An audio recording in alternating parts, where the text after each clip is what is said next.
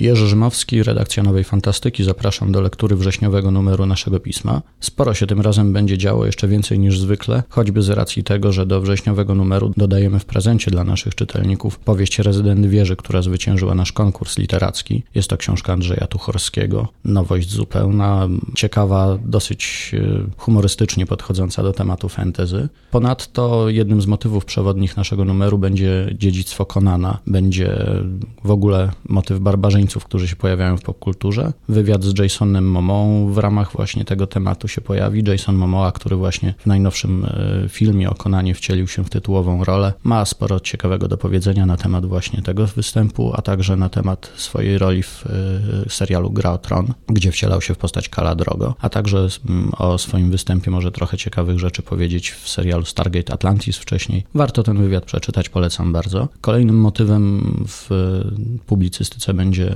będą seriale. Tutaj Marek Grzywacz pisze o serialach brytyjskich w artykule Nowa Brytania, a ponadto zapraszam do przeglądu fantastycznego sezonu serialowego 2011-12. Pojawia się 11 nowych y, tytułów serialowych. Warto zobaczyć, co sobą reprezentują, co będziemy mogli obejrzeć w telewizji, co ciekawego, co mniej ciekawego się tam pojawia. Ponadto mamy wywiad z Tomem Holtem i opowiadanie tego humorysty brytyjskiego, bardzo ciekawego, niestety u nas wciąż jeszcze niedocenianego. Będą oczywiście felietony Kuby Ćwieka i Łukasza Orbitowskiego, a ponadto drugi tekst y, naszego nowego felietonisty, Petera Wattsa, którego znacie choćby z powieści Ślepowidzenie, która bardzo dużą popularnością cieszyła się w Polsce. Jesteśmy krajem, który go wyjątkowo docenia. W prozie polskiej taką najważniejszym chyba opowiadaniem będzie tekst Krzysztofa Kochańskiego, który jest nadal i niezmiennie bardzo cenionym pisarzem i jego opowiadania zawsze są wydarzeniami. Poza tym inwazja Andrzeja Miszczaka i tekst e, tym razem akurat literacki Roberta Ziembińskiego, dziennikarza Newsweeka, który z nami również współpracuje, który